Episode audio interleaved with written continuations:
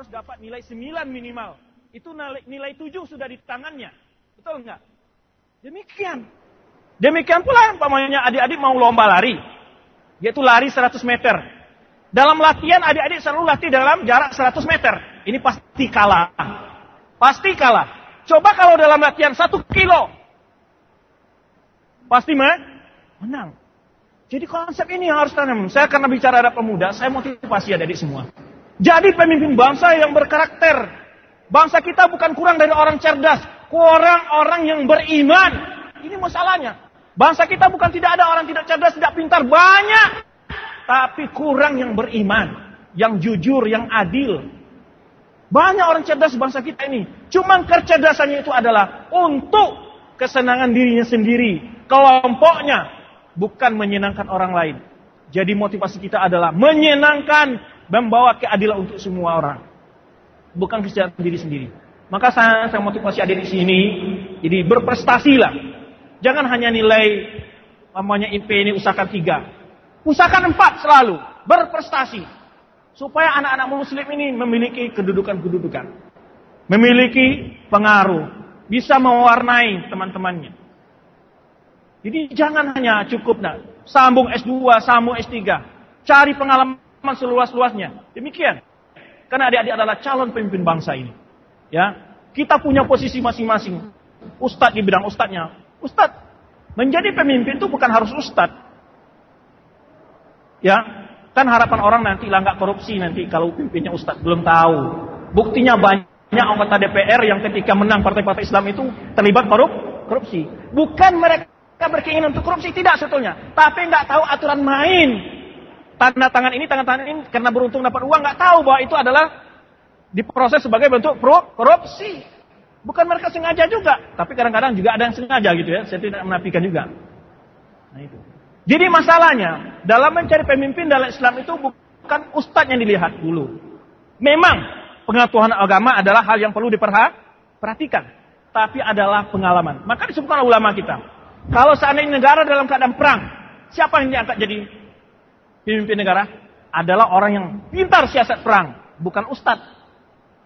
Kalau negara dalam keadaan butuh ekonomi yang maju, dia angkatlah pakar ekonomi yang baik. Begitu. Islam begitu. Jadi Islam melihat apa? Keahlian. Banyak dalil-dalil adik-adik yang agar adik-adik berprestasi. Ya saya harapkan adik di sini memang berprestasi lah cari pengalaman, cari kemampuan, asah diri itu. Adik yakin bahwa apabila adik-adik memiliki ke, ke, ke, pengalaman, ilmu yang tinggi, bagaimanapun akan diangkat oleh Allah Subhanahu wa taala. Karena Allah sudah janji. Allah sebutkan, "Yarfa'ul ladzina amanu minkum walladzina utul ilma darajat." Allah akan meninggikan kedudukan orang-orang beriman dan berilmu di antara kalian. Darajat tingkat yang bertingkat-tingkat. Baik di dunia maupun di akhirat. Makanya kepada adik-adik, sungguh-sungguh dalam belajar. Serius dalam mengikuti perkuliahan. Sehingga nanti betul-betul negara kita ini berubahlah. Ini yang kita harapkan sekarang. Kita bukan butuh kepada orang pintar saja, tapi pintar dan beri, beriman. Sehingga imannya dapat mengendalikan dirinya.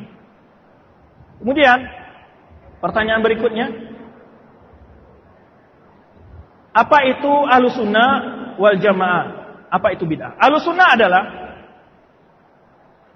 orang-orang yang apa namanya benar-benar konsekuen dalam menjalankan sunnah Rasulullah SAW. Kenapa sebut alusunnah saja Ustaz tidak disebut ahlul Quran? Karena orang yang berpegang teguh dengan sunnah sudah pasti berpegang teguh dengan Al-Quran. Tapi kalau ada orang menyebut dirinya ahlul Quran, itu ada kelompok aliran sesat juga, mereka tidak mau beramal dengan sunnah. Nah, itu disebut al-sunnah. Karena mereka dalam menafsirkan Al-Quran bergantung kepada sunnah. Sunnah di sini yaitu lawan dari bid'ah. Tidak melakukan penambah-nambahan dalam agama. Ya, jangankan urusan agama. Coba saja adik tambah pasal-pasal yang ada di KUHP. Gimana kira-kira? Masalah nggak? Masalah. Mengamandemen Undang-Undang 45 aja butuh proses yang panjang. Apalagi Al-Quran yang mau diata-atik. Contoh, ada orang menyebutkan ada bid'ah hasanah. Kalau ada bid'ah hasanah, ada bid'ah yang sayi'ah. Karena semua pelaku bid'ah menganggap bid'ahnya hasa, hasanah. Mana ada yang ngaku bid'ah itu saya. Kalau saya nggak mau lakukan oleh dia. Yaitu menambah-nambah ajaran agama ini. Itu sebut bid'ah. Yang didefinisikan oleh apa namanya? Salah seorang ulama Syatibi dalam kitab Itisab yaitu tariqatul mukhtara fid din. Cara yang dibikin-bikin dalam agama yuqsadu bisulukiha bisulukiha al-mubalagha fi ta'abbud. Tujuan melakukannya adalah untuk meningkatkan nilai ketakwaan. Wah, bagus nggak tujuannya? Cara-cara baru, bentuk beribadah baru, yang mana di dalam agama ini tujuannya menambah ketakwaan kepada Allah. Bagus nggak tujuannya? Tapi tujuan bagus, tapi caranya salah. Karena di dalam beribadah ada dua syarat. Pertama ikhlas, yang kedua adalah mengikuti sunnah Rasulullah. Ada petunjuk dari Rasulullah SAW. Makanya ketika kita masuk Islam, Ashadu an la ilaha illallah.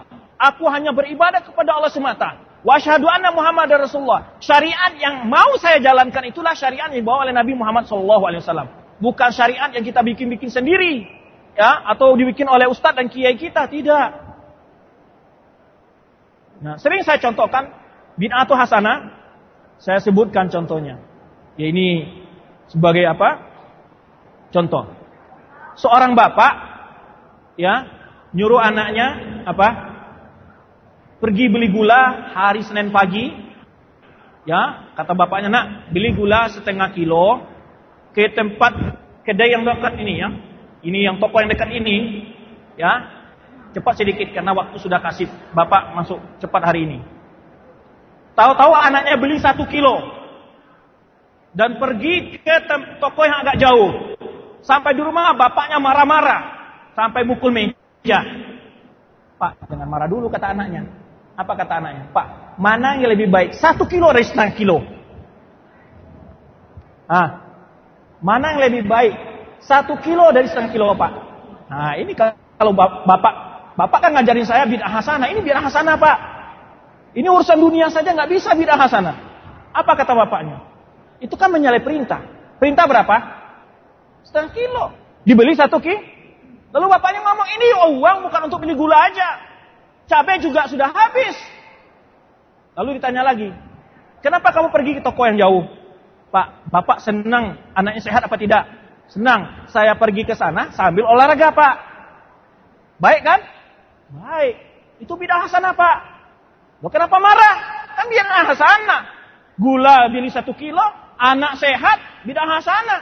Lo bapaknya marah. Itu dalam urusan dunia saja. Apa lagi urusan agama? Tidak bisa ditambah-tambah. Contoh saja sekarang. Orang sholat subuh dia ngomong gini. Wah sholat subuh ini saya segar.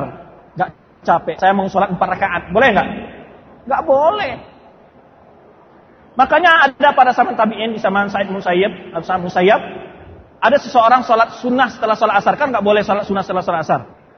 Lalu ditegur oleh saya Musayyib. Apa katanya? Hei, jangan salat setelah asar. Dilarang, mukhalafatu sun. Apa? Itu nggak boleh kata Musayyib. Apa jawaban orang ini? Apakah Allah akan mengazab saya karena saya sholat? Oh, pintar juga orang ini. Hah? Apakah Allah akan mengazab saya gara-gara saya sholat? Sholat. Apa jawabnya? Ulama ini lebih pintar. Allah mengazabku karena kamu menyalahi sunnah.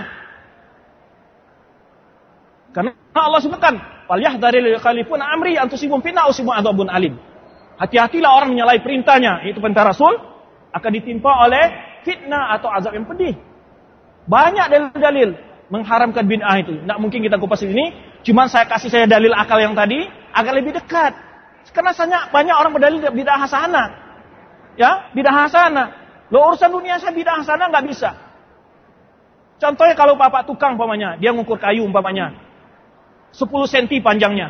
Lalu karena dia kan tambah sedikit aja lah. 10 cm, 2 mili. Hah? Gimana jadi bangunannya? Hah? Pasti apa? Senjang. Ya, akan apa namanya? tidak sama bangunannya. Demikian pula sesuatu yang sempurna apabila ditambah menjadi rusak. Agama ini sudah sempurna, jangan ditambah-tambah lagi. Yang ada jangan terlaksana ditambah-tambah lagi. Nah, ini rusaknya kita.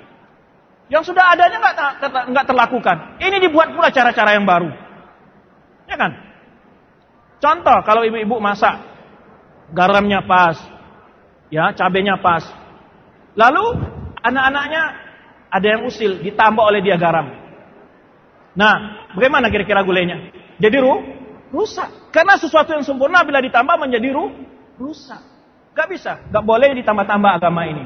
Cukup laksanakan apa yang telah diperintahkan Allah dan Rasulnya. Karena kita mengharap pahala Allah. Dan banyak sekali dalil-dalil yang mengharamkan untuk berbuat bid'ah secara Al-Quran maupun Sunnah. Tapi saya beri cara pemahaman yang lebih dekat tadi. Contoh-contoh itu saja kita tidak terima dalam urusan dunia saja. Sesuatu yang sempurna bila ditambah menjadi rusak. Dan bid'ah apabila dilakukan maka akan hilang sunnah. Contoh, sebut ini. Contoh zikir jama'i. Kan orang kalau zikir tunggu dulu ada jadwal ya. Ada jadwal kapan ya? Ada zikir jama'i mau zikir saya ini. Nah itu kan rugi kita. Bagaimana kalau hari hujan? Apalagi zikir jama'i itu dipungut biaya. Kalau nggak punya uang berarti nggak ikut zikir dong. Kalau hari hujan berarti kita nggak bisa zikir. Baru ada zikir jamaah itu kapan? Bagaimana kalau si pulan kiai yang ngajak zikir itu mati? Apa kita nggak zikir? Padahal gampang. Zikir bisa di atas kendaraan. Ya kan? Bisa ibu-ibu sedang ngeracik bawang di dapur bisa zikir. Kenapa tunggu-tunggu jadwal zikir? Kalau mati belum datang jadwal zikir gimana? Nggak zikir dong. Nah, ini banyak bentuk-bentuk sesuatu hal yang dianggap baik itu belum tentu baik menurut Allah dan Rasulnya. Yang perlu kita lakukan adalah baik menurut Allah dan Rasul bukan menurut selera kita masing-masing atau gaya kita masing-masing. Dia bertanya lagi, Ustaz, setiap orang kafir melakukan kesalahan, maka yang disalahkan adalah individu. Tapi ketika seorang muslim melakukan kesalahan, maka yang disalahkan adalah Islam. Lalu harus bagaimana kami sebagai muslim bersikap? Dan memang begitu, sudah tahu kita sikap orang kafir bersikap dalam menilai. Ya mereka tidak akan pernah adil, tapi perlu apa? memberikan keadilan. Ya, kita bersabar dan sudah dari dulu. Ma yawaddu alladziina min ahli kitab. Ya, tidak akan pernah senang tuh orang kafir dari ahli kitab itu.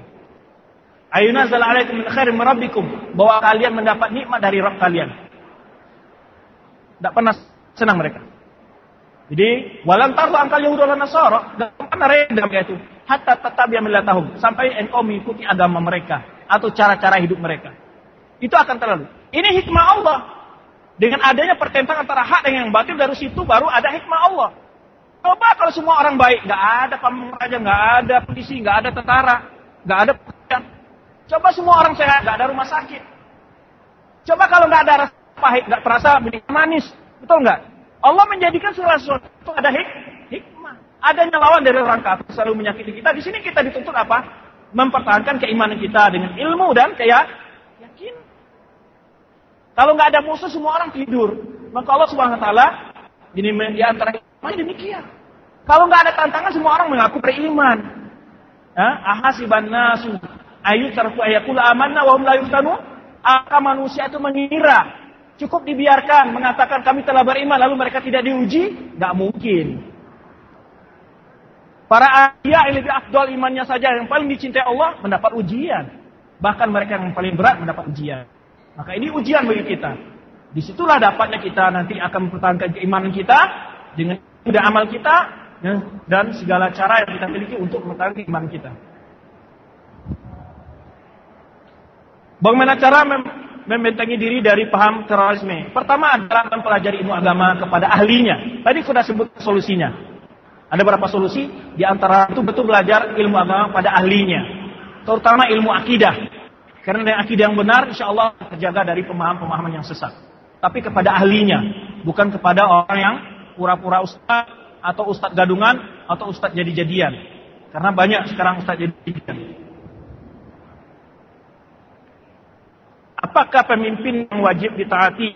Pemimpin laki-laki dan pemimpin perempuan? Pemimpin laki-laki.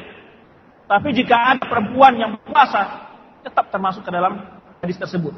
Tapi Rasulullah telah menyebutkan la yafhu qaum wala amraum imra'atin. Tidak akan pernah menang sebuah kaum yang bila dipimpin oleh wanita. Karena wanita itu mentalnya lemah. Ah, ada pula yang berhujah. Ada wanita yang lebih kuat, yang lebih berani dari laki-laki. Tapi itu kalau dibandingkan laki yang berani, bagaimana? Jangan dibandingkan dengan laki-laki yang bodoh, lalu dibandingkan laki-laki perempuan yang profesor. Itu nggak adil banyak. Banding profesor laki-laki dengan perempuan laki-laki. Profesor laki-laki dengan perempuan yang profesor juga dong. Boleh wanita itu berkarya, bekerja, jika itu berhubungan dengan hal-hal yang tidak bertentangan hukum Islam. Tidak bercampur dengan laki dan perempuan. Ya campur aduk umpamanya. Urusan-urusan kesehatan, pendidikan, urusan-urusan kewanitaan. Yang aneh sekarang, banyak wanita ngurus laki-laki, tapi apa? Banyak wanita meninggalkan tugas utamanya. Ini musibah. Kenapa? Karena pamanya perusahaan enak mengerjakan wanita. Kenapa? Pertama gajinya rendah. Kedua mereka tidak bisa banyak menuntut. Itu maka mereka milih wanita banyak pekerja mereka. Dan juga di antara teori orang kafir tahu benar bahwa bila wanita-wanita muslimah ini mampu melahirkan generasi-generasi yang kuat, membahayakan. Maka tak kala wanita-wanita muslimah sibuk di luar rumah, anak-anak mereka dididik oleh para tetang, para para pembantu. Yang mana didikan pembantu biasanya ada yang tamat sejarah nggak pembantu? Nggak ada, paling tinggi tamat S, SD. Nah ini nih, akhlak anaknya sekarang alat pembantu nanti. Maka banyak sekarang anak-anak kita tidak bermutu dalam pendidikan karena itu. Ibunya sudah wanita karir, bapak ini bikin bisnis, ya sibuk semua, anak-anak dididik oleh pembantu. Tidak melahirkan generasi yang berkualitas. Kita nuntut ibu-ibu pintar, fisika, pintar biologi. Tak kala ada tugas-tugas anaknya, dia bisa di rumahnya. Mencetak anak-anak yang berilmu, yang berakhlak. Demikian keinginan kita. Ada ibu-ibu yang pintar matematika, ya harus. Ketika putra-putrinya ada tugas-tugas sekolah, mampu menerangkan keadaan putra-putrinya. Ini yang kita inginkan sebetulnya. Karena, tahu nggak? Bahwa wanita dalam mendidik anak ini sangat berhasil sebetulnya. Tapi ketika wanita-wanita muslimah menjauhi rumah mereka dan anak-anak mereka tidak dididik dengan didikan yang baik, akhirnya lahirlah generasi-generasi yang lemah dalam akhlak dan ilmunya. Kita lihat, Imam Syafi'i itu orang tuanya meninggal dari kecil. Siapa membuat beliau menjadi seorang imam adalah ibunya yang begitu memiliki semangat yang tinggi dalam mendidik anaknya. Banyak laki-laki yang dilahirkan, yang dibina oleh seorang wanita, orang tuanya yang berjasa. Ibunya.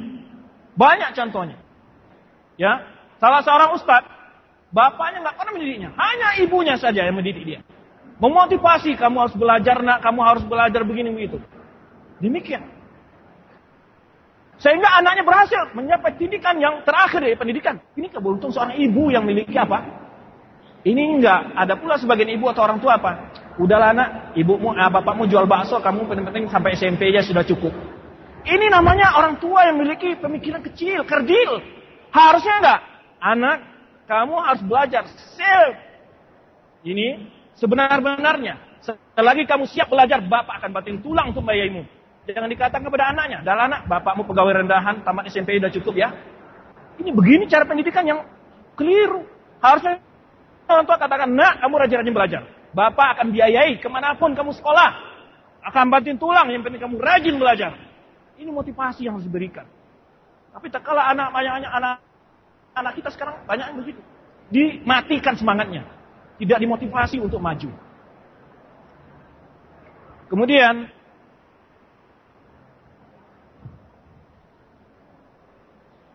ini ada pertanyaan. Bagaimana cara paling efektif untuk menjauhkan pada para pemuda muslim dari pengaruh teroris? Itu tadi sudah disebutkan efektif pertama adalah mempelajari ilmu agama itu membaca buku-buku agama kepada ahlinya ya. Jadi dengan demikian insya Allah akan mampu melihat mana yang benar mana yang batil. Karena kuncinya ilmu.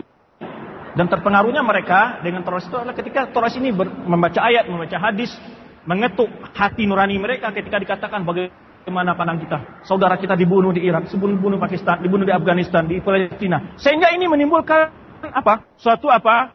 Rasa apa namanya? Perasaan yang dalam dalam diri sebagian pemuda. Ini terpancing. Nah semangat seperti ini tidak disalurkan dengan ilmu agama membahayakan.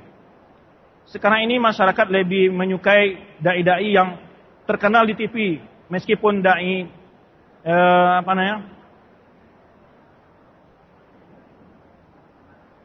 daripada dai-dai berilmu. Karena memang masyarakat kita gila gaya dan penampilan. Benar nggak?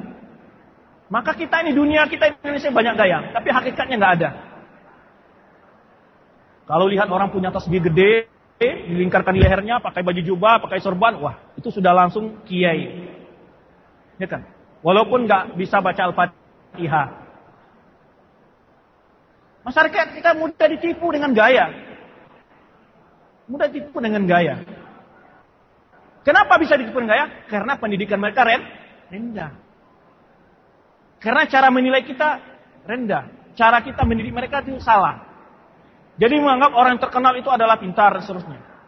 Karena memang di antara teori-teori orang kafir dalam merusak pemahaman agama adalah mengangkat tokoh-tokoh sesat dan membuat mereka di level-level terkenal supaya orang berpanutan mereka. Itu sengaran. Dan mereka menjatuhkan orang-orang berpahaman benar. Itu sengaja mereka lakukan. Diangkat di TV, di seterusnya. Dielu-elukan. Tokoh-tokoh yang membawa kepada kebatilan. Itu sengaja mereka bikin seperti itu agar umat ini salah menjadi kut, mencari kutwal, mencari uh, apa namanya figur. Nah, ini yang perlu kita sadari.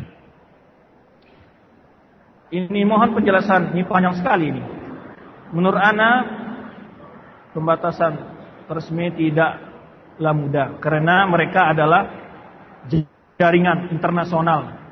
Harus melihat tokoh-tokoh dunia yang mengetahui Islam Memang mereka mempunyai jaringan dunia, tapi itu tokoh-tokoh lokal ada. Insya Allah jika kita mempengaruhi, mendakwahi tokoh-tokoh lokal itu gampang menjelaskan pemahaman-pemahaman yang benar. Apakah Rasul pada saat perang melawan orang kafir tidak membunuh dan orang kafir yang dibunuh Rasul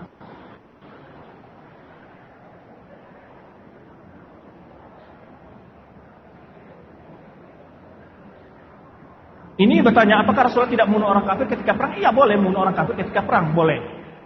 Maksudnya ketika hal yang tidak dibolehkan membunuh seperti dalam orang kafir yang dalam perjanjian, orang kafir yang dijamin keamanannya, seperti orang kafir yang beri pisah pokoknya. Diberi pisah itu adalah jaminan keamanan masuk ke negara kita. Ketika dia berada di negara kita nggak boleh dibunuh, karena sudah diberi jaminan. Demikian pula kalau kita pergi ke negeri kafir dan kiri pisah kita adalah pisah perdagangan, jangan pisah untuk melakukan teror di sana. Ini haram penipuan. Atau pemain bisa kita bisa pendidikan lalu kita di sana berdagang. Ini nggak boleh. Ini nggak boleh. Islam tidak membolehkan penipuan sama sekali. Ya.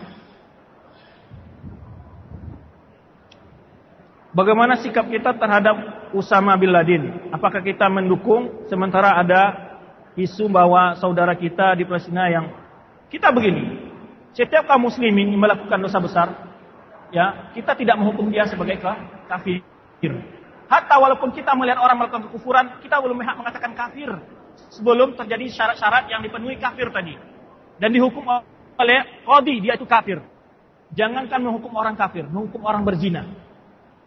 Antum melihat orang berzina dengan mata kepala sendiri. Bisa nggak antum katakan si fulan berzina di depan orang ramai? Nggak bisa. Karena dalam hukum Islam harus disaksikan empat orang sekaligus melihat dengan mata kepala mereka. Ini persaksian berzina baru bisa diterima. Kalau tidak, justru yang menyebarkan isu tadi dia yang kena cambuk. Tapi antum yakin dia berzina? Iya, berzina. Antum saja hanya bisa antum hukum dalam diri antum. Tapi tidak berhak antum apa? Sebarkan.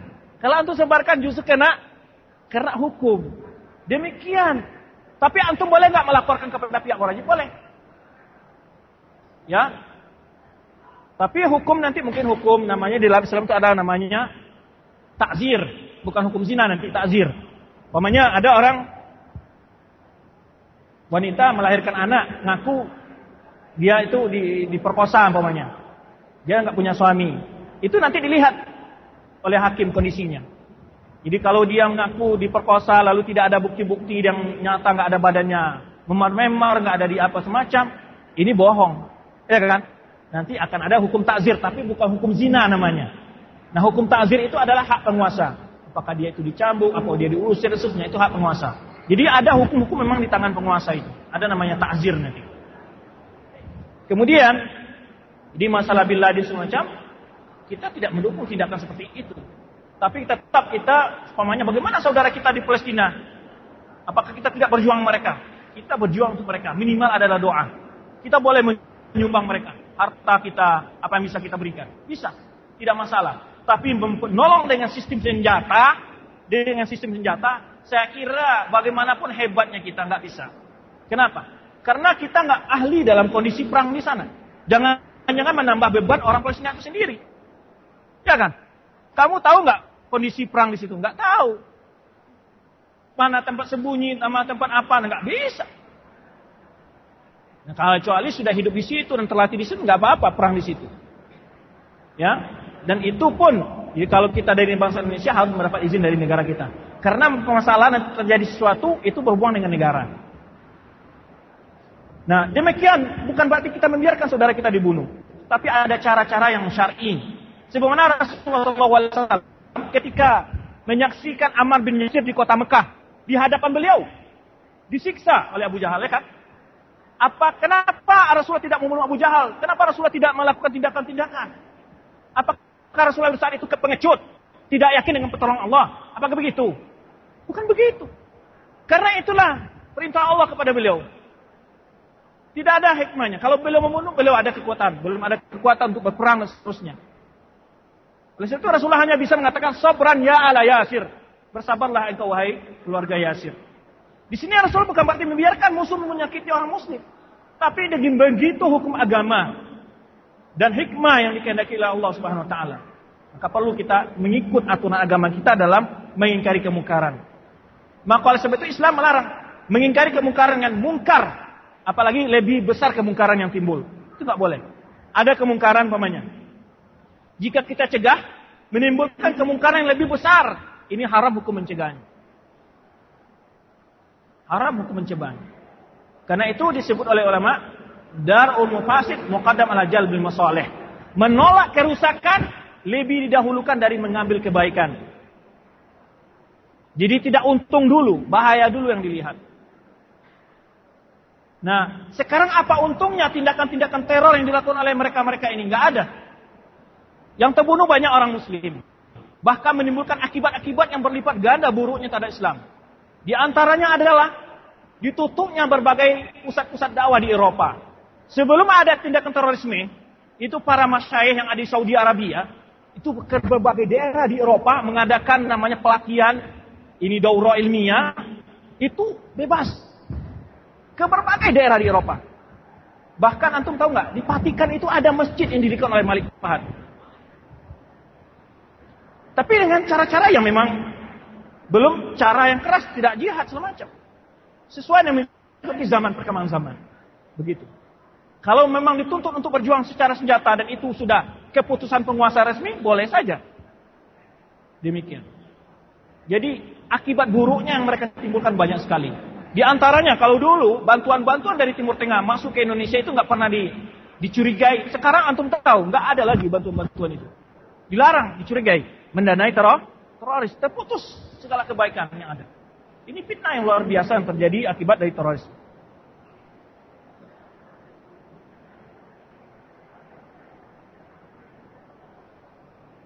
Bagaimanakah cara kita membasmi yang namanya terorisme di negeri kita ini? Ini sudah kita jawab tadi. Solusinya ada disebutkan. Izin bertanya bagaimana yang dikatakan dengan jihad yang benar dan apa hukum tentang bom bunuh diri yang dilakukan di negara negara Islam yang tertindas oleh kafir. Bom bunuh diri itu mutlak haram. Tidak boleh. Karena membunuh diri itu sudah, ada dalilnya di dalam makalah-makalah itu. Allah sebutkan, wala taqtulu anfusakum innallaha kana bikum rahima. Jangan kalian membunuh diri kalian. Karena Allah sangat kasihan, maha pengasih dengan kalian. Rasulullah SAW kalau seandainya mati yang dicari untuk berjihad, tentulah Rasulullah SAW tidak perlu bawa pedang, tidak pakai baju besi, Udah kita kan nggak apa-apa mati sekalian jihad. Bukan. Ini orang dan dia terbunuh oleh senjatanya bukan senjata musuh. Dia itu sudah pasti mati, sudah bawa bom di sini. Ini cara yang sudah sangat diharamkan. Allah sebutkan wala tulqu biaidikum ila tahluka. Jangan kalian campakkan diri kalian ke dalam kebinasaan. Makanya Rasulullah SAW sebutkan, ini siapa yang membunuh dirinya di dunia ini dengan cara apa? Demikian pula nanti diazab di akhirat. Makasih man tahassa suman, siapa yang minum racun. Ini di dunia nanti di akhir dalam neraka diazab seperti itu. Dia akan tetap minum racun dan tersiksa dengan racun itu. Kemudian sebutkan lagi, barang siapa melempar diri dari gunung untuk bunuh diri, dia nanti akan begitu pula di dalam neraka. Demikian pula orang bunuh diri dengan bom, nanti akan meledakkan selalu dirinya dalam neraka. Ini azab yang pedih sekali. Hukum bunuh diri itu mutlak haram. Apa pun alasannya. Kecuali orang berjihad dibunuh oleh senjata lawan itu lain halnya. Mati dia, lain halnya. Maka ada kisah kan. Salah seorang yang berperang bersama Rasulullah SAW dalam hadis sebutkan. Jadi dia berani sekali sehingga sahabat berkata di hadapan Rasulullah SAW, Ma'abla mislah fulan yom. Tidak ada yang paling berani dan tangkas dalam perang seperti sepulan pada hari ini. Kata Rasulullah, huwa min ahli nar. Dia itu dalam neraka kata Rasulullah SAW. Lalu sahabat ini penasaran, kok bisa? Orang ini berani berjihad bisa dikatakan masuk neraka. Lalu diikutilah oleh sahabat yang tadi. Dilihat rupanya tak kalah luka banyak pada dirinya. Dia tidak mampu menahan sakit. Dia yattaqi ala saifi. Menancapkan pedang. Dia rebahkan dirinya di atas pedangnya. Sehingga dia mati karena pedangnya sendiri. Karena nggak tahan luka. Maka ini disebutkan dua pinar. Itu berjihad loh. Berjihad. Dan orang teroris itu bunuh diri Kenapa? Karena tidak takut tersiksa kan gitu. Takut dihukum dan terusnya. Mereka mereka bunuh diri atau menghilangkan jejak dan segala macam. Itu jelas sekali kisah yang sama dengan orang ini. Bunuh diri gara-gara jihad. Gak ada apa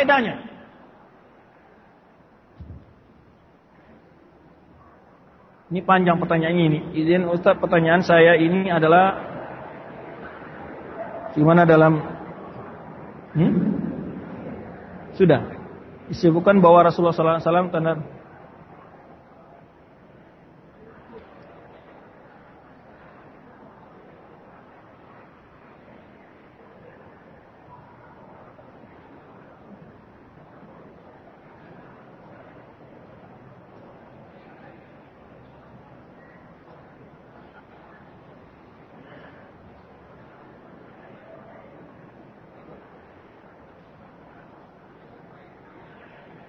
Ini dia bertanya masalah Imam Mahdi. Imam Mahdi itu nanti adalah di dari keturunan Rasulullah SAW yang namanya mirip dengan nama Rasulullah SAW, nama bapaknya mirip dengan nama bapak Rasulullah SAW. Dan itu nanti setelah datangnya Dajjal. Yang anehnya betapa banyaknya orang sekarang Imam Mahdi mengaku Imam Mahdi sudah mati. Siapa yang bunuh Dajjal nanti? Ya kan? Itulah perlu kiranya pemuda-pemuda Islam, generasi muda Islam mengerti tentang akidah. Kalau tidak bisa dikibuli. Pemanya Ahmad Mirza Gulam Ahmad itu pertama dia ngaku Mahdi. Ini siapa lagi ini yang baru-baru ngaku Nabi di Indonesia ini siapa? Uh, Eden siapa? Dia Amin apa? Ya Eden. Ya kan? Itu karena dia mereka akidah benar ngaku Mahdi dan ngaku Maryam segala macam. Mahdi itu bukan di Indonesia. Mahdi itu di mana? Nanti di keluarnya di Mekah, bukan di Indonesia. Kalau tidak tentang dalil-dalil, ya di, dimainkan begitu. Kalau Mahdi Mirza Ghulam Ahmad, oh udah mati, siapa bunuh Dajjal nanti? Kan begitu. Yang aneh lagi, yakni ini satu faedah saja, saya sebutkan. Salah satu hal yang dikatakan oleh Lia, Lia Eden itu apa katanya? Dia mendapat wahyu melalui malaikat Jibril. Itu ketika ada salat malam. Datang seseorang yang hitam, besar, tinggi badannya. Kan gitu ceritanya. Dia kira itu adalah malaikat Jibril. Nah ini kalau orang tidak berilmu. Sedangkan malaikat itu bagaimana gambarnya dalam hadis Rasulullah SAW? Adalah orang yang paling ganteng. Bukan hitam besar tinggi. Ini Jibril dari Afrika. Karena kalau teman-teman kami yang sama kuliah di Madinah itu banyak nama Jibril memang. Banyak yang nama Jibril. Kalau nggak salah seorang pemain bola juga ada Jibril. Dari Afrika banyak nama Jibril. Jadi yang datang ke dia itu adalah jin dari Afrika yang Jibril bukan malaikat. Nah kalau kita tidak punya ilmu latar belakang ilmu agama, bisa aja ditipu oleh setan. Saya ini Jibril, saya ini Isa, saya ini Maryam. Tapi kalau orang punya ilmu, mana pula kamu Jibril? Jibril nggak hitam-hitam begini, pergi kamu. Ada dalam sejarah salaf itu disebutkan, setan datang mengatakan kamu ini sudah sampai pada tingkat yang tinggi, gak usah beribadah lagi. Pergi kamu, kamu ini adalah setan kata salaf. Jangan kamu coba-coba ngaku saya. Jadi setan merekomendasi kepada dia, kamu sudah alim ini. Sudah sampai pada tingkat takwa yang paling tinggi. Gak perlu lagi beribadah. Jadi demikian. Setan bisa bermacam-macam dia ngaku. Maka kita perlu ilmu. Ini ilmu agama. Pertanyaan munculnya terorisme bermula salah satunya dari peristiwa pengumuman WTC yang disinyalir dilakukan oleh Usama bin Laden. Meskipun fakta dan tak tidak mampu membuktikan bahwa Usama yang bersalah. Pertanyaannya mengapa mereka begitu berhenti untuk membuat propaganda uh, terorisme? Begini ya, kita tidak bisa memastikan apakah ini propaganda dari Amerika, apakah itu memang Bin Laden. Yang anehnya Bin Laden sendiri pun ngaku dia yang hancurkan. Ini yang gitu. Tetapi saya ingat betul berapa minggu sebelum terjadi, terjadinya peledakan WTC, saya dengar berita di, di, di, di radio waktu itu, itu Perdana Menteri Israel melarang warga Israel untuk ke Amerika. Saya ingat betul itu. Akan terjadi sesuatu di Amerika. Memang dari segi keganjilan banyak sekali keganjilan WTC itu kalau itu diledakkan oleh uh, dari bawah. Karena begini, dari konstruksi kejadian, ledakan pertama itu pesawat itu sudah tersorting. Benar nggak? Mau ke ke menara itu sudah tersorting. Loh, kenapa dia diberitahu intel segala macam loh? Siapa yang beritahu dia? Itu kan sudah ada rekayasa berarti. Kecuali pesawat yang kedua baru tersorting mungkin saja ya. Sudah meledak satu, lalu ada orang yang mau nyoting, lalu ada lagi. Ini dari awal pesawat itu sudah tersorting. Pesawat pertama. Loh, kok bisa? Kan ini suatu keganjilan. Dan itu dalam ilmu interproduksi ahli bangunan, itu bangunan kalau ditabrak tidak hancur dari bawah, tapi putus. Itu ahli bangunan menyebutkan, konstruksi bangunan WTC itu kalau ditabrak itu putus, bukan hancur di bawah. Itu ada bom yang meledak dari bawah. Dan banyak indikasi-indikasi dan kita tidak perlu membahas masalah ini. Yang penting itu adalah fitnah akhir zaman dan kita jangan terprovokasi baik berita dari barat yang tidak jelas semua yang kabur tidak bisa kita pas, pastikan. Yang penting kita menjaga iman takwa kita jangan terprovokasi oleh berita. Dan kalau orang kafir melakukan itu ya wajar, memang mereka kerja mereka itu selalu makar dan tipu daya. Tidak perlu heran kita.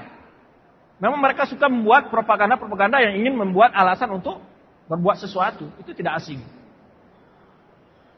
Dalam makalah yang dibuat oleh Ustadz ada solusi pencegahan dan penanggulangan terus menghentikan penjajahan terhadap muslim dan non-muslim bagaimana caranya? Ya harusnya begitu. Uh, ya, Afwan ini waktu sudah selesai. Ini pertanyaan. Hah? Oh, tinggal 15 menit. Saya kira sudah selesai. Artinya kita harapkan kepada pemimpin-pemimpin muslim dunia untuk berbicara di dunia internasional. Buat cara-cara yang dipakai untuk menupas, untuk menangkap Biladin, menangkap Saddam Hussein, itu cara-cara yang tidak fair, yang cara-cara tidak adil. Maka masa sebuah negara, kalau seandainya umpamanya antum umpamanya maling, pembunuh, lari ke sebuah desa. Apakah antum menghancurkan desa itu? Ini kan suatu kekeliruan yang besar. Mana lebih baik menjaga orang hidup 100 orang daripada membunuh seorang maling ini? Ini cara berpikir yang tidak logis sama sekali. Kenapa dunia tidak berbicara hal seperti ini? Kita tidak tahu apa yang terjadi ya. Itu adalah hanya kita berdoa kepada Allah SWT agar memberikan kekuatan kepada pemimpin-pemimpin dunia untuk melihat secara wajar persoalan-persoalan internasional. Selama persoalan-persoalan internasional berlaku tidak adil, Allah menyatukan azab dengan cara seperti ini kepada orang-orang di dunia ini. Jangan begitu. Ini teroris muncul teroris itu bagian dari balasan azab Allah kepada kita. Akibat perbuatan-perbuatan yang tidak adil ini. Mengapa para teroris kebanyakan dari kaum muslimin? Bukan dari kaum muslimin. Kemarin pernah di barat ada nggak teroris yang lupa saya negara mana? Hah? Amerika dan juga di salah satu negara. Bukan. Kalau teroris ini sudah lama, bukan dari kaum muslimin. Memang yang disorot itu kaum muslimin saja. Itu Yahudi apa namanya? Yahudi yang ada di Palestina itu teroris semua kan? Bagaimana mereka menghabisi pemimpin Hamas itu kan? Jelas itu teroris mereka. Cuman namanya nggak dinamakan teroris oleh mereka membela keadilan rakyat segala macamnya. Ya kan? Bagaimana cara menyikapi adanya tindakan terorisme di kalangan masyarakat akhir ini? Bagaimana hukumnya jika seorang muslim membunuh orang non muslim sehingga tindakan tersebut dikatakan sebagai teroris? Membunuh siapa pun itu harus dengan hukum. Ya, kalau tidak bisa saja seorang membunuh orang lain dengan alasan non muslim. Tadi kita sebutkan kaidah-kaidah bermuamalah dengan muslim itu ada pembagiannya. Ada kafir harbi, ada kafir zimmi, kafir muahad, dan kafir musta'man. Semuanya ada hukum dalam agama kita. Jadi perkara bukan membunuh-membunuh saja.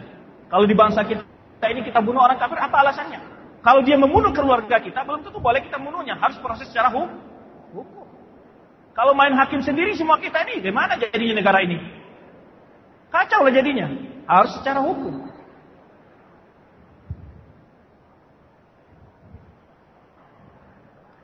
Saya ini pemuda Islam lebih cuek mengenai masalah jihad. Tidak seperti kala para nabi terdahulu yang umur 14 tahun sudah ikut berperang. Bagaimana cara menumbuhkan semangat jihad di dalam dada pemuda Islam saya ini? Jihad secara umum itu harus ada di dalam diri kita, memperjuangkan Islam. Terutama jihad melawan diri sendiri.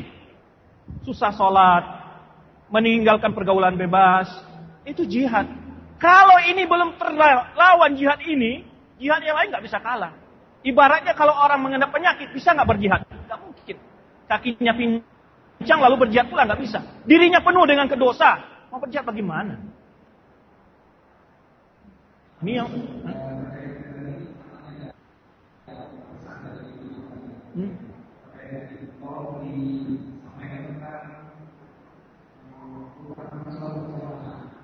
Ya itu ini, ini sudah disebutkan. Bagaimana jihad melawan ibadah saja belum sampai kita. Ya sholat berjamaahnya, yaitu pergaulannya. Bagaimana kita akan bicara masalah jihad? Pemuda kita ini dalam melawan hawa nafsunya saja, itu belum tentu berhasil. Orang-orang seperti ini apabila kepada musuh pasti kalah saja. Ya kan? Saya tanya sekarang, jangan kan Jihad untuk membaca buku kuliah saja itu jihad juga. Ingin mendapat nilai yang tinggi, membaca buku agama, memperhatikan pelajaran. Melawan ngantuk saat sekarang ini betapa sekarang ini betapa banyak ngantuk. Ya kan kita bicara masalah jihad, tapi jihad melawan setan yang mengada ini nggak bisa. Gitu. Ini buktinya. Jihad yang bagaimana harus kita lakukan? Kalau maka oleh sebab itu kalau kita lihat sejarah jihad dalam Islam itu bagaimana? setelah memang betul-betul umat Islam itu memiliki kekuatan secara ilmiah dan ubudiyah. Ya, peralatan dan kemampuan. Makanya di waktu Mekah, ada nggak jihad? Nggak jihad. Ketika Umar meminta untuk dilakukan jihad di Mekah, ini lam Umar kata Rasulullah. Belum ada perintah Rasulullah SAW. Belum ada perintah. Oleh sebab itu penting kiranya ya bagi antum semua karena masa muda begini biasanya yang paling berat untuk menghadapi adalah pengaruh syahwat terutama syahwat kepada wanita bagi laki-laki, sebaliknya bagi wanita pada laki-laki. Antum tahu, secara hal yang dicapai dengan cara haram berakibat fatal bagi antum sendiri. Jangan kira itu rugi bagi orang lain. Betapa banyaknya wanita-wanita atau remaja yang bergaul bebas dan mengakibat penyesalan. Bahwa pacaran itu tidak akan sama sekali menguntungkan. Tahu nggak antum? Orang yang sudah pacaran lalu nikah, bosan. Kenapa? Semua waktu pacaran sudah dilakukan nikah, apalagi istimewa. Tapi orang tidak pernah pacaran, di malam pertama baru terasa nikmat pacaran. Ini apa lagi? Mau sudah dilihat sebelum nikah, udah dilihat semua, dirasakan semua. Udah nikah mau apa lagi? Gak ada nikmatnya. Ya kan, apalagi nanti kalau setelah di perzinaan, lalu diputus pacar, akhirnya putus asa, nggak ada lagi yang dapat jodoh. Yang rugi siapa? Kita sendiri. Ada pula alasan perkenalan. Perkenalan masa bertahun-tahun nggak kenal-kenal. Ya kan? Antum tahu bahwa dalam Islam ada teori-teori yang dianjurkan cara bergaul. Kalau memang sudah niat bernikah, ada namanya nazar. Boleh melihat wanita itu. Nanti boleh kita kirim, pemanya adik saudara perempuan kita untuk melihat wanita itu. Bagaimana akhlaknya, tata keramanya. Begitu. Jadi bukan kita nilai. Kalau kita nilai, wah sudah lihat wajahnya saja sudah semuanya baik itu. Gak tahu jarinya ada yang pontong satu, gak tahu lagi karena wajahnya sudah kelihatan benar. Jadi oleh sebab itu hati-hati. Saya sangat sedih kalau seandainya terjadi pergaulan-pergaulan begini. Akan membuat rugi dia sendiri. Saya katakan setelah menikah tidak akan merasakan nikmat. Yang paling indah itulah pacaran setelah nikah. Baru antum akan menemukan kejutan-kejutan yang tidak pernah dialami. Kalau ini semua sudah dialami, nggak ada nikmatnya lagi. Sudah biasa kok, apalagi? Yaitu sudah bosan. Malam pertama sudah saling belakang saja, sudah bosan nggak ada. Nggak ada istimewanya, semua sudah pernah dilihat, semua sudah pernah diraba. Maka oleh sebab itu tidak ada artinya. Yang menyesal adalah kita sendiri. Makanya betapa lihat antum, artis itu bercerai kenapa? Apa kurang apanya lagi dia? uang ada, kecantikan oke, tapi nggak sudah bosan udah cari pasangan baru. Karena gitu. Jadi Islam melarang sesuatu itu karena membahayakan dan merugikan manusia itu sendiri. Bukan faedahnya kembali kepada Allah, kembali kepada diri kita sendiri. Yakinlah adik-adik.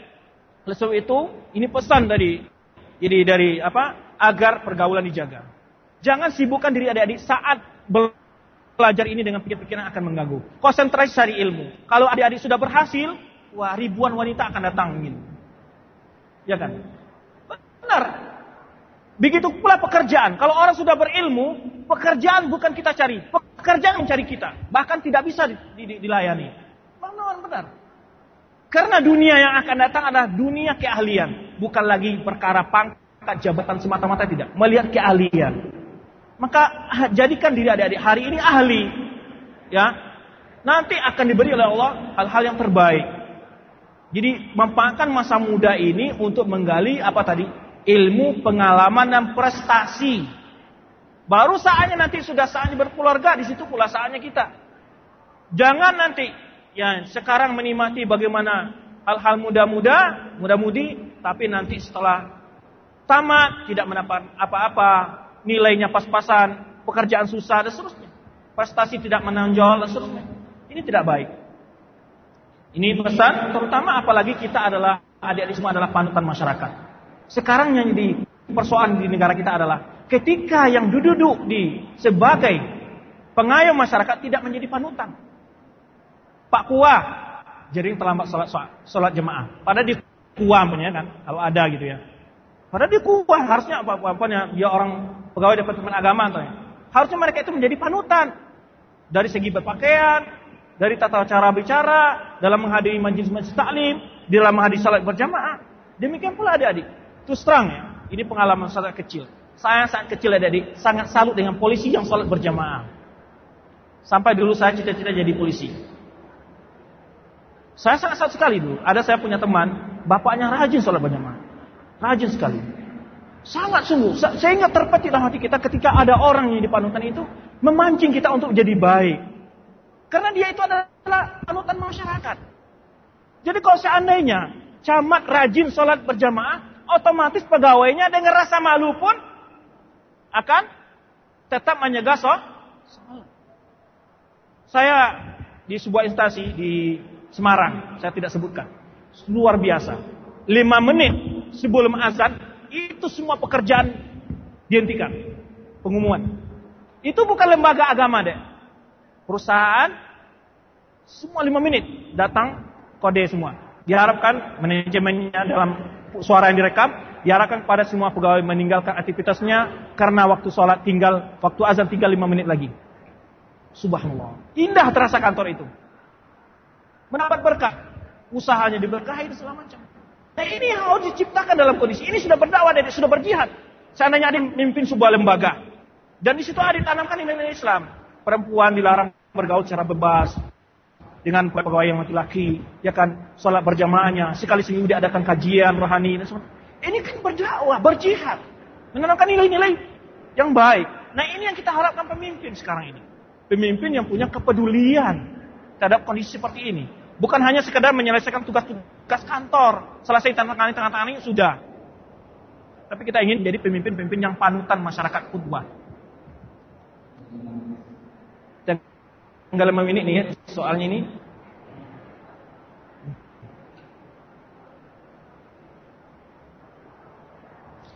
Ini satu hal yang salah persepsi. Telah kita ketahui bahwa teroris itu identik dengan para ulama. Tidak. Tidak ada ulama yang teroris. Yang teroris itu adalah orang yang tidak ulama. Ibarat kalau saya pakai adalah orang yang tanggung-tanggung kaji. Kalau bahasa Padangnya, tanggung-tanggung kaji. Kalau bahasa Padangnya, kalau Makanan tanggung masak bikin perut sakit, eh, bahkan apa? Bikin perut sakit. Kalau ngaji belajar ilmu agama tanggung-tanggung demikian pula. Bikin perut yang sakit, tapi otak orang yang sakit bikin. Kalau antum lihat semua tokoh-tokoh nggak ada ulama, mana ada ulama? Siapa ulama tokoh tidak ada. Dan mereka itu pada umumnya pemuda-pemuda yang belajar sesama mereka. Nah ini bahayanya. Tidak ada kalau dikatakan sebut ulama, nggak ada terus ulama. Usama bin Laden itu bukan, dia itu pertama dia ahli teknik. Memang anak cerdas dalam cara kehidupan dia. Bukan ahli agama dia. Dan sebelumnya dia bukan teroris. Dia itu kena terorisnya setelah pergi ke Afghanistan dan bergabung dengan Aiman apa namanya salah seorang tokoh oh, oh, khawarij atau teroris dari Mesir. Sebelumnya dia anak yang baik tuh, anak dermawan. Tapi karena orang kaya didekati oleh teroris ini. Dan di situ dia kena. Jadi keluarga-keluarganya semua enggak. Jadi ini pengaruh. Jadi tidak ada yang ulama. Bin Laden itu enggak ulama dia. Jangan dikira ulama karena sudah pakai sorban ulama. Bukan ulama dia itu. Tadi sudah sebutkan jangan hanya memandang sorbannya atau gamisnya, ya. Dia itu tamat Fakultas Teknik. Kim Abdul Aziz Jeddah kalau nggak salah. Jadi bukan ulama dia.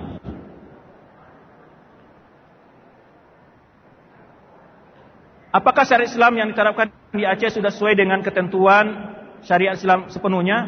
Ya jelas sepenuhnya tidak ada. Saya ingat kepada adik-adik tidak akan ada lagi ini keadilan seperti mana Rasulullah di masa Umar bin Abu Bakar, Umar nggak akan ada lagi. Karena Rasulullah sudah sebutkan, mayati zamanun illa syarrun qablah. Tidak akan datang suatu masa sekali buruk dibandingkan dengan masa sebelumnya.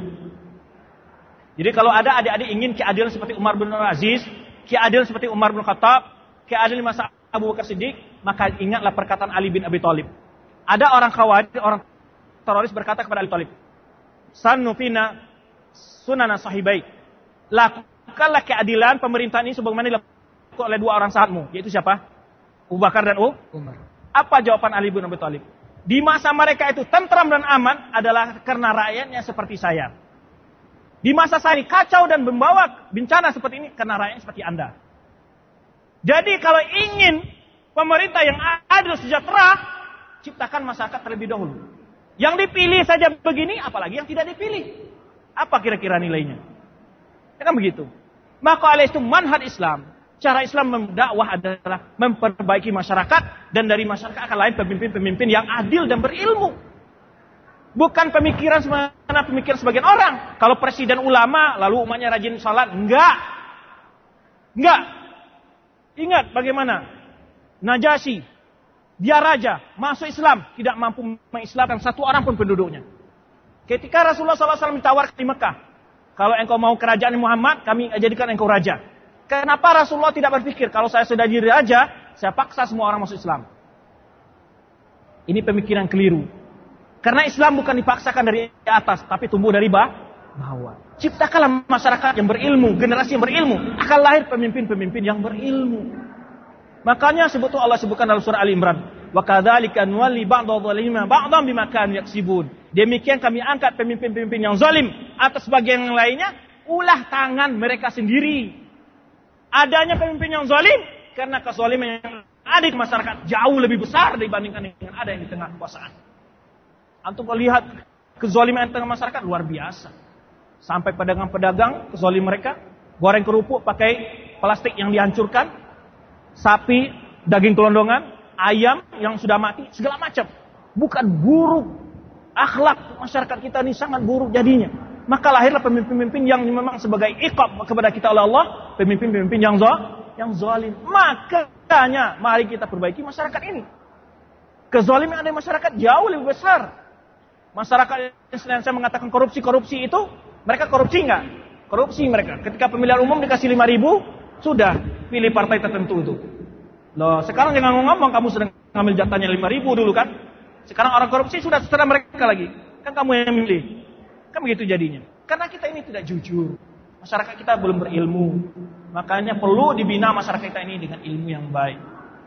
Semoga apa yang kita sampaikan ini bermanfaat bagi kita semua. Terakhir saya pesan kepada adik-adik semua, manfaatkan usia dan kesempatan adik-adik untuk menggali ilmu, prestasi dan pengalaman. Dan kalau adik-adik ingin merubah keadaan bangsa kita ini dengan hanya dengan ini, cari pengalaman yang luas dan terapkan ilmu dan pengalaman itu, kejujuran itu di nanti setelah adik-adik memiliki kemampuan. Saya yakin adik-adik adalah calon pemimpin yang akan datang. Maka perbaiki diri saat ini. Tidak mungkin nanti, nanti kalau saya sudah kaya saya rajin berimpak. Itu jangan. Latih sekarang berimpak, kalau sudah kaya nanti baru bisa berimpak. Beda dengan orang berkata nanti sudah kaya selalu berimpak. Kalau sudah kaya dia mikir, ah susah cari duit, nggak mau berimpak dia. Tapi mulai hari ini latih berimpak sedikit-sedikit. Kalau sudah kaya baru bisa loh. Sudah terbiasa berimpak. Demikian pula jujur. dalam belajar, jangan suka melakukan hal-hal yang tidak baik di kampus. Mulai dari ini, jujur, patuhi peraturan, disiplin, insya Allah adik-adik ketika memiliki kejabatan akan disiplin, akan jujur. Jadi oleh sebab itu sekarang dilatih dirinya. Jangan tunggu dulu nanti. Nanti saya kalau sudah sudah nikah, kalau saya sudah bekerja, saya akan jujur. Tidak. Sekarang dilatih diri kita. Ya. Demikian barangkali Subhanallah Wassalamualaikum warahmatullahi wabarakatuh. Sebelum